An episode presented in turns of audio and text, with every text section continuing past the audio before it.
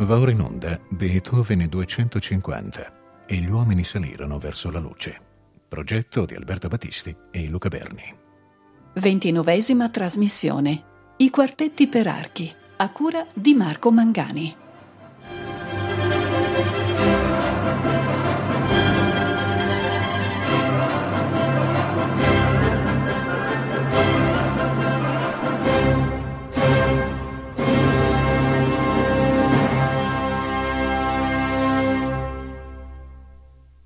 Il 1809 fu sicuramente un anno di svolta per la storia di Vienna e dell'impero asburgico e lo fu al tempo stesso per Beethoven. Proprio in quell'anno l'aristocrazia viennese garantì a Beethoven un vitalizio, assicurandosene così i servigi in un momento nel quale il compositore aveva preso in seria considerazione l'ipotesi di andare addirittura a lavorare per Girolamo Bonaparte.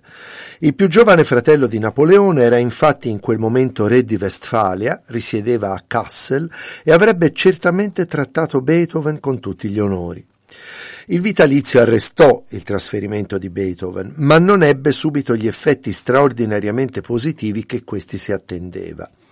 Il 4 maggio 1809 le truppe francesi entrarono infatti a Vienna, costringendo alla fuga l'arciduca Rodolfo, episodio questo dal quale scaturirà una delle pagine pianistiche più note di Beethoven, la sonata opera 81A Les Adieux, e provocando, tra le altre cose, una pesante inflazione.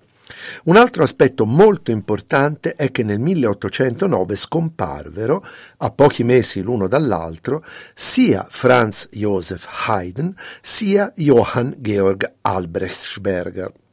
Con la morte del primo fu chiaro che ormai lo scettro della musica strumentale e del classicismo viennese restava unicamente e saldamente nelle mani di Beethoven. Ma Albrechtsberger il cui nome dirà forse poco agli ascoltatori, non era stato per Beethoven meno importante. È in larga parte grazie a quel suo maestro d'un tempo, infatti, se l'arte della scrittura a più voci di derivazione antica, chiamata contrappunto, sarebbe divenuta uno dei tratti maggiormente distintivi dell'ultimo Beethoven. Fu proprio in quel cruciale 1809 che Beethoven decise di mettere mano a un nuovo quartetto d'archi, questa volta senza pensarlo necessariamente inserito all'interno di una raccolta omogenea.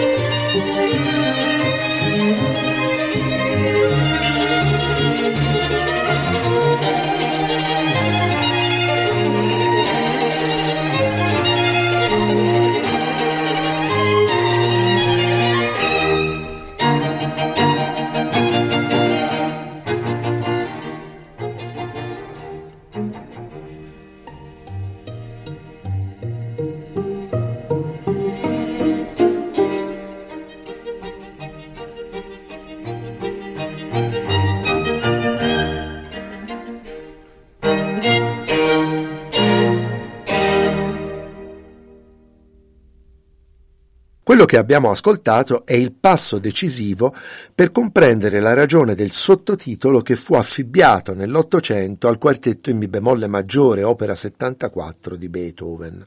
Il quartetto fu chiamato infatti delle arpe proprio per l'uso insistito degli effetti di pizzicato al quale Beethoven fa ricorso nel primo movimento. Il passo che abbiamo ascoltato nell'esecuzione del quartetto Takac era la coda del movimento e ci mostra chiaramente uno dei segreti dell'arte beethoveniana matura che è poi, a pensarci bene, uno dei segreti di tutta l'arte più grande, la capacità di captare stilemi, gesti, sonorità e mode tipici del proprio tempo e trasformare il tutto in una maniera assolutamente personale. Quello che abbiamo ascoltato è infatti un classico passaggio da Quatuor Brillant, un particolare tipo di quartetto nel quale il primo violino funge da strumento solista con passaggi di alto virtuosismo. Abbiamo già avuto occasione di parlarne a proposito dei quartetti Rasumowski. Ma questa pagina non potrebbe provenire da nessun quatuor brillant dell'epoca, e ciò non certo per gli effetti di pizzicato, ma per quell'entrata a sorpresa del secondo violino e della viola, i quali, in imitazione tra loro, rubano la scena al solista con un'elaborazione del tema principale, tema che propongo subito all'ascolto a titolo di raffronto.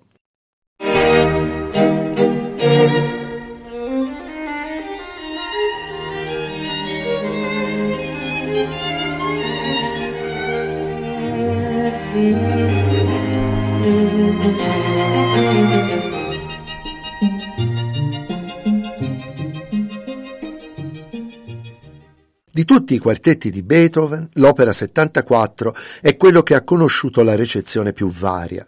L'Ottocento ebbe la tendenza a scorgervi soprattutto una cifra malinconica, mentre il Novecento ne ha colto soprattutto gli aspetti di equilibrio e di serenità. Poiché questo quartetto fu seguito a breve distanza dall'altro quartetto singolo di Beethoven, ovvero l'opera 95 di cui parleremo nella seconda parte della trasmissione, è stato naturale operare costantemente in sede critica un confronto tra i due.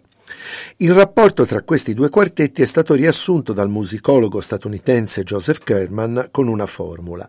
Il primo, ossia l'opera 74, sarebbe un quartetto che guarda all'indietro e all'esterno, mentre il secondo, ossia l'opera 95, guarderebbe in avanti e all'interno. Secondo questa formula, l'opera 74 sarebbe in primo luogo un quartetto ancora sostanzialmente in dialogo con la tradizione classica e in questo c'è indubitabilmente una parte di verità. Se consideriamo la vagante introduzione lenta, tipicamente haydniana, la forma sonata impeccabile del primo movimento e il fatto che il quartetto termina addirittura con un tema con variazioni, un gesto, questo ormai arcaico, che rimanda in particolare al quartetto K421 di Mozart. Al tempo stesso l'opera 74 guarderebbe all'esterno, nel senso che sarebbe un quartetto pensato soprattutto per essere recepito nel contesto dell'ascolto pubblico e per impressionare gli ascoltatori come dimostra del resto l'episodio di Quatuor Brillant che abbiamo ascoltato all'inizio della trasmissione. Se però dall'esame di questi tratti esteriori si passa a un'indagine più raffinata, non possono sfuggire le molte cose che in questo quartetto guardano decisamente in avanti. Ancora una volta Beethoven affida allo scherzo i più vistosi elementi di novità. Intanto questo scherzo è in una tonalità che per l'epoca va considerata decisamente insolita. Non in sé, ma per il fatto che tradizionalmente lo scherzo dovrebbe essere impostato nella tonalità principale della composizione. Qui invece siamo nella cosiddetta relativa minore, il che tra l'altro rende questa peculiarità perfettamente percepibile anche a chi non conosca in dettaglio i termini tecnici del linguaggio musicale. Quello che abbiamo di fronte è infatti un demoniaco scherzo in Do minore nel contesto di un quartetto che, per quanto screziato, si muove nella serenità del modo maggiore.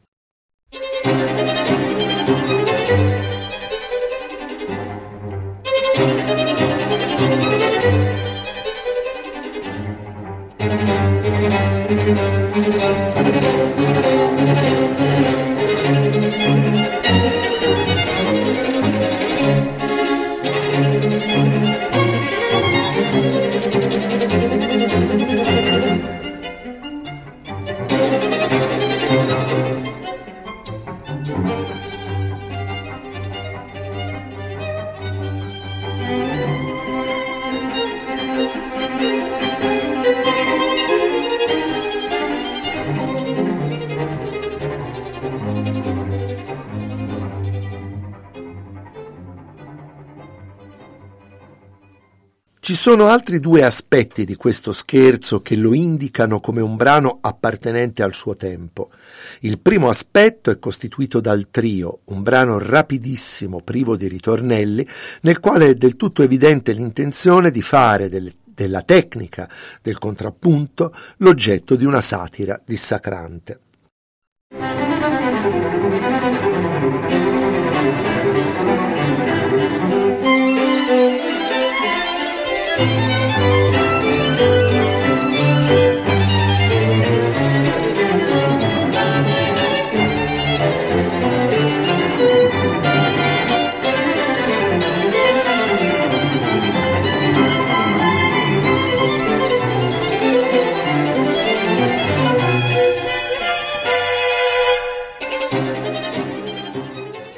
L'altro tratto di originalità dello scherzo, per il quale vi rimando all'ascolto integrale del quartetto, è l'ultima ripetizione della sezione principale, tutta da eseguire sottovoce.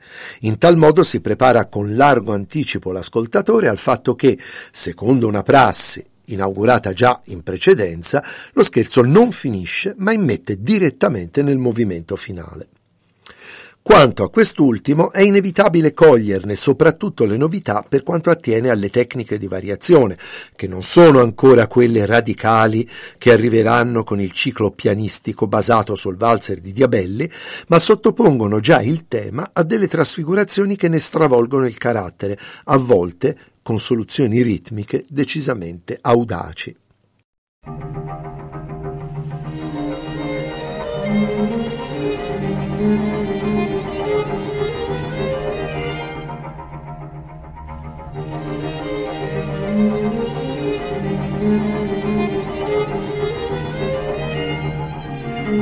Thank you.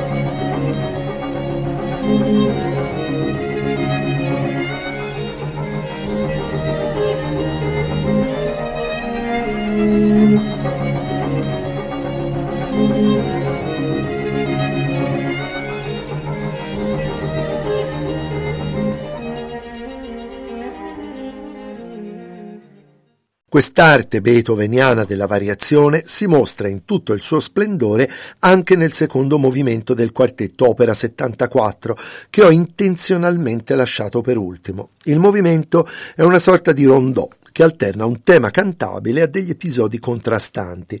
Il tema cantabile però non è mai riproposto identico, ma è sottoposto ogni volta a delle variazioni che potremmo definire per aggiunta. Mentre la voce principale è sempre più riccamente ornamentata, gli accompagnamenti incrementano di volta in volta la loro attività. L'adagio molto e cantabile della nona sinfonia, insomma, è dietro l'angolo. Ascoltiamo dunque la prima parte dell'adagio ma non troppo del quartetto opera 74 fino alla prima ripresa variata del tema cantabile.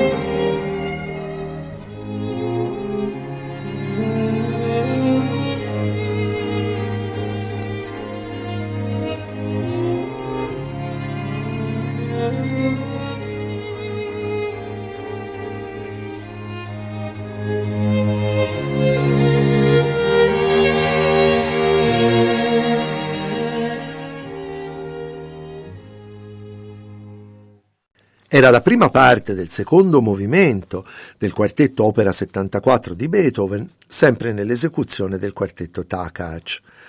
In tutte le formule ci sono delle esagerazioni, ma se esse sono il frutto di una riflessione approfondita, possono contenere dei principi di verità. Nel caso della già ricordata formula di Kerman, a confermare la concezione maggiormente esoterica dell'opera 95 c'è una testimonianza diretta.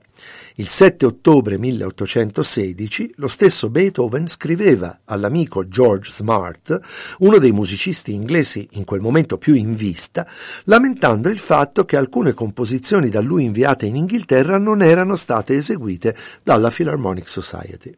Tra queste, per dirne una, la settima sinfonia, e tuttavia a proposito del quartetto Opera 95, che pure aveva fatto parte dell'invio, Beethoven scrisse espressamente che questo era stato concepito per una ristretta cerchia di amatori e non per essere eseguito in pubblico. Nel contempo si impegnava a inviare qualche altro quartetto più adatto all'esibizione concertistica. In realtà il quartetto era stato eseguito, ma nel 1814, vale a dire ben quattro anni dopo che era stato terminato, e con tutta probabilità questa esecuzione non aveva avuto un grande successo. La cosa del resto sarebbe del tutto comprensibile perché effettivamente il quartetto opera 95 rispetto alla precedente opera 74 è di un'irregolarità formale, di un imprevedibilità e di un'audacia molto superiori. Si deve dire d'altra parte che questo è anche l'unico quartetto del quale Gustav Mahler avrebbe colto la natura sinfonica, proponendone un'orchestrazione nel 1899, il che parrebbe in palese contrasto con quanto abbiamo detto fin qui. Ma il pubblico del 1899 non era il pubblico viennese del 1814 e questo probabilmente è sufficiente a spiegare la frase di Beethoven. C'è poi un ulteriore elemento esterno che rinforza l'idea della natura intima del quartetto Opera 95 ed è il fatto che laddove il quartetto precedente era stato dedicato al principe Lobkowitz, un mecenate di Beethoven che era anche un personaggio pubblico molto in vista, questo fu invece dedicato al barone Nikolaus Zmeskal, uno degli amici più cari del compositore nonché suo grande conforto negli anni difficili.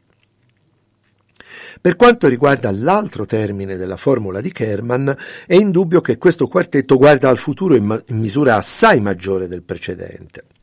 Tra i tanti aspetti di linguaggio musicale che si potrebbero richiamare, noteremo almeno la tonalità del secondo movimento, Re maggiore, lontanissima dal Fa minore d'impianto. All'ascolto e alla lettura, tuttavia, la cosa che più colpisce in questo quartetto è la sua estrema concentrazione. Nel primo movimento, tra l'altro, Beethoven torna a rinunciare all'indicazione di ritornello per la sezione dell'esposizione, dando vita a un breve, allegro con brio, nel quale i temi stessi sembrano improvvisati, gettati là con impeto violento.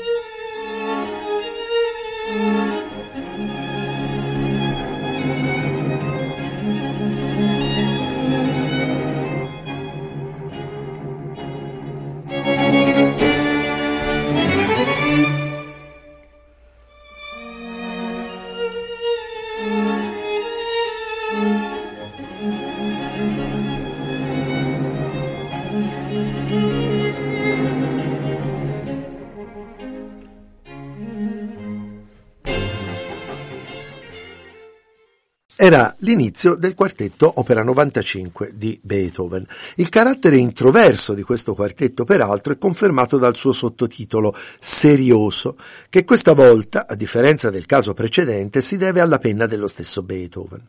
In particolare, Beethoven si riferisce qui al terzo movimento, che tiene il posto dello scherzo e reca appunto l'indicazione allegro assai vivace, ma serioso.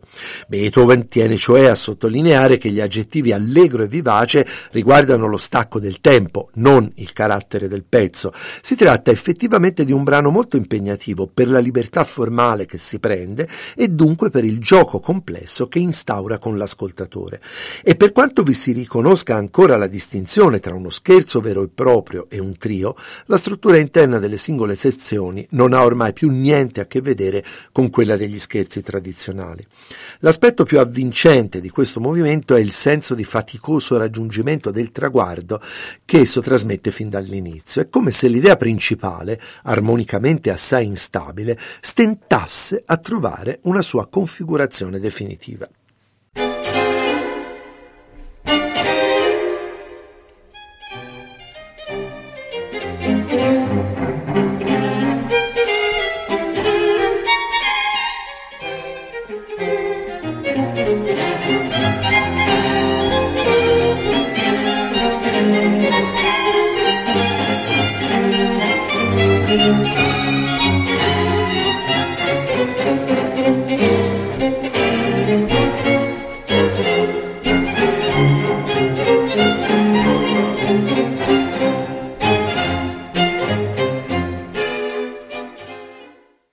D'altra parte, proprio il modo in cui questo allegro serioso viene introdotto dimostra che Beethoven è sempre più incline a scardinare anche la tradizionale articolazione dei movimenti, cosa che farà apertamente negli ultimi quartetti. Se infatti fin lì Beethoven si era accontentato di collegare direttamente il terzo movimento all'ultimo, Adesso il collegamento diretto avviene all'interno, tra i movimenti secondo e terzo, per mezzo di un singolo accordo dissonante infilato d'improvviso al termine del secondo movimento.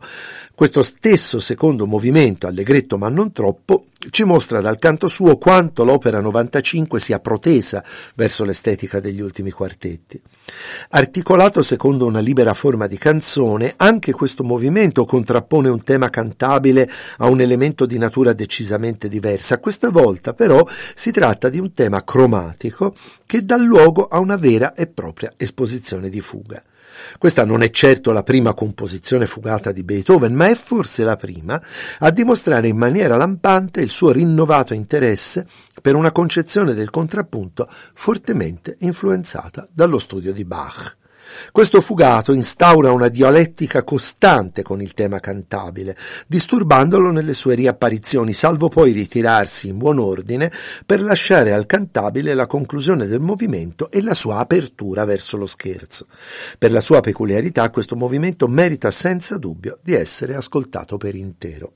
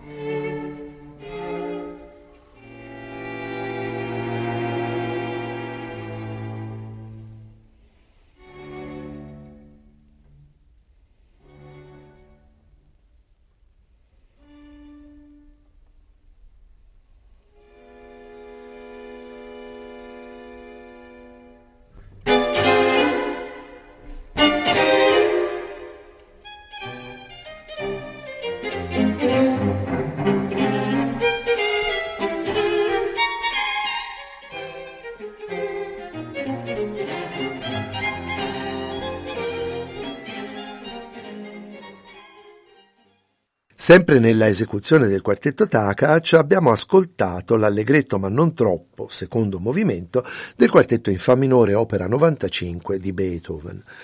Più di un commentatore ha messo in relazione la natura di questo quartetto con la concezione romantica del frammento. Abbiamo già avuto occasione di parlarne a proposito dello scherzo del primo quartetto Rasumovsky, ma certamente qui Beethoven mostra una ben più forte aderenza all'ideale di August Wilhelm von Schlegel, l'intellettuale che aveva rivendicato la dignità estetica del frammento come uno dei tratti distintivi dell'arte romantica rispetto all'arte classica. In fondo si deve a questo ideale romantico del frammento, se composizioni brevi come i leader e i pezzi caratteristici per pianoforte diventeranno, da Schubert in poi, brani stilisticamente elevati al pari delle sinfonie e della grande musica da camera.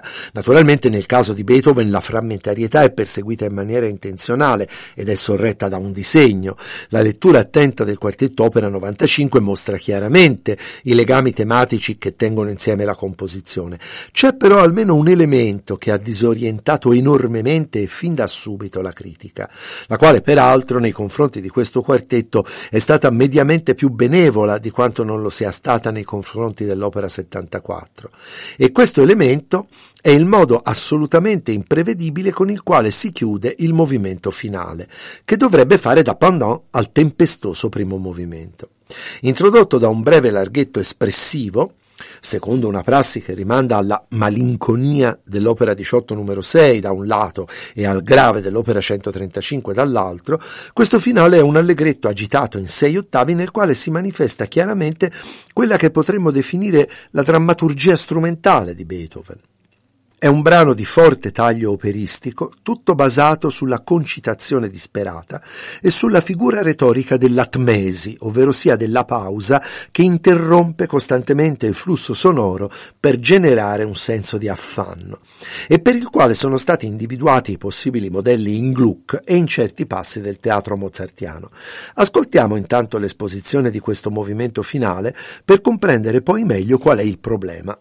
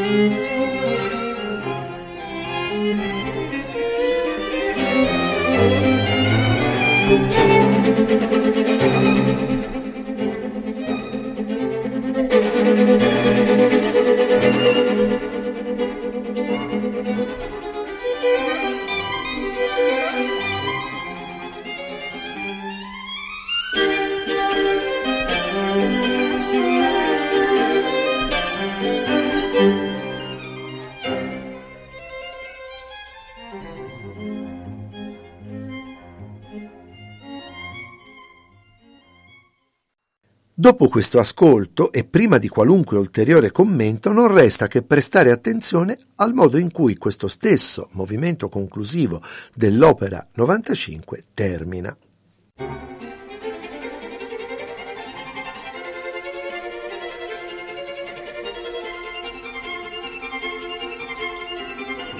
Questo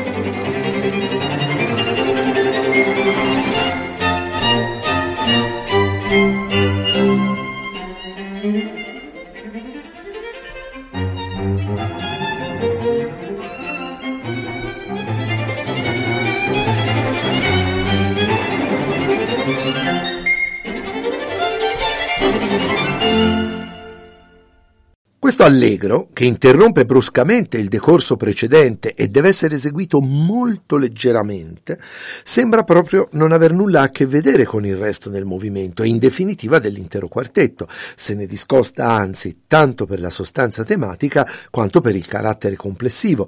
Per il suo incedere rapidissimo potremmo definirlo un finale cinetico con un forte risvolto umoristico. La critica si è affannata attorno a questo finale appiccicato, affrontandolo almeno da due prospettive contrapposte. o liquidandolo come un gesto del tutto gratuito, è il caso per l'appunto di Kerman, o al contrario arrabattandosi a cercare al suo interno i possibili legami tematici con il resto della composizione. Queste però sono operazioni analitiche molto pericolose, poiché a forza di vedere analogie tutto assomiglia a tutto e per citare il filosofo siamo in una notte in cui tutte le vacche sono grigie. In realtà è proprio l'estetica romantica del frammento, non disgiunta da un senso tutto romantico, anche questo dell'ironia, a fare irruzione in questo finale. Finale che a questo punto vale la pena di ascoltare per intero, sempre nell'esecuzione del quartetto Takac.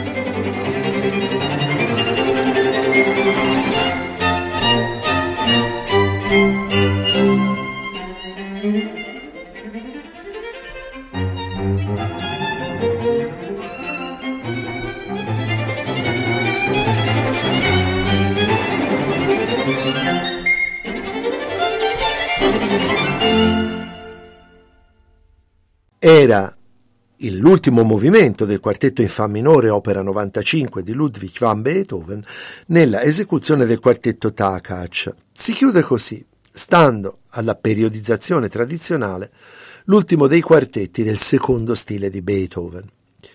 Il 1810, che lo aveva visto nascere, era stato un anno di marcata stasi creativa. L'unica altra composizione importante quell'anno erano state le musiche di scena per l'Egmont di Johann Wolfgang Goethe. Era in arrivo un periodo di crisi. Al tracollo sentimentale, testimoniato dalle lettere mai spedite all'amata immortale, scritte, come appare ormai certo, nel 1812, faranno seguito i problemi di salute e la diatriba inerente alla adozione del nipote Karl. Inoltre, le vicende politiche conseguenti alla fine dell'avventura napoleonica e al congresso di Vienna del 1815 portarono certamente all'estremo la disillusione di Beethoven, che pur vivendo un momento di celebrità proprio per aver contribuito con orrende musiche di circostanza alla propaganda della restaurazione, non aveva abbandonato in cuor suo la speranza che gli ideali dell'illuminismo potessero realizzarsi. Non mancarono anche in questa fase i capolavori, citeremo per tutti la settima sinfonia, ma occorrerà attendere il 1819 perché la creatività beethoveniana torni a manifestarsi con i ritmi del periodo che si era chiuso nel 1809. Da questo nuovo slancio scaturì quell'ultima stagione creativa, che in realtà aveva già avuto il suo inizio almeno almeno nel 1817, che si rivelò da subito, ed è considerata ancora oggi, una delle vicende artistiche più enigmatiche e affascinanti di tutta la cultura europea. Questa però è un'altra storia e cominceremo a raccontarla dalla prossima trasmissione, quando affronteremo il primo degli ultimi quartetti, ossia il quartetto in Mi bemolle maggiore, opera 127. Per il momento Invito tutti a restare sintonizzati su Rete Toscana Classica per ascoltare integralmente i quartetti Opera 74 e Opera 95 di Beethoven che saranno proposti in un'altra esecuzione di riferimento, quella del quartetto Alban Berg.